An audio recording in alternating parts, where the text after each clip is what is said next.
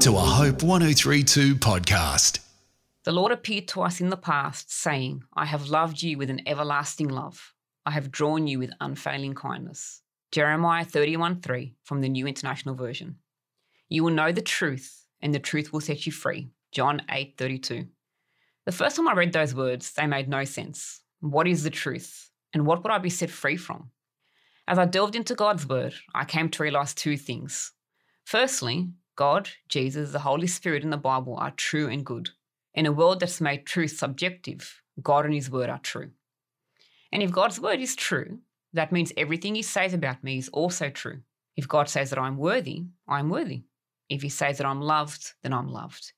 If He says that through Jesus I'm redeemed, then I'm redeemed. The realization that God is truth led to my second revelation. I didn't need to do anything to earn God's love and acceptance. I was already loved and accepted. Jesus going to the cross meant that I was redeemed and made righteous. I didn't have to be perfect before I could be in a relationship with God because Jesus, the only perfect one, took on my sin and shame so that I could be in relationship with God.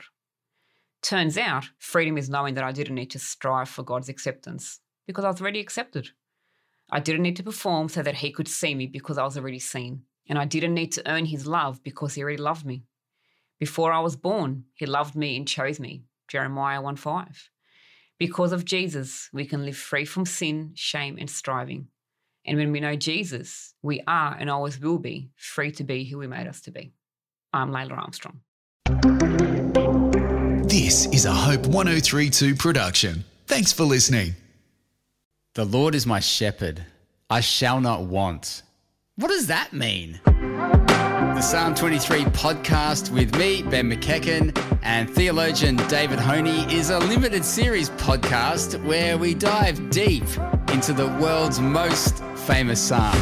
We thank God when we're in plenty. We look to God when we uh, feel like we're being tested. We trust God at all times, regardless of the circumstances, knowing that He will deliver us like a shepherd delivers his sheep.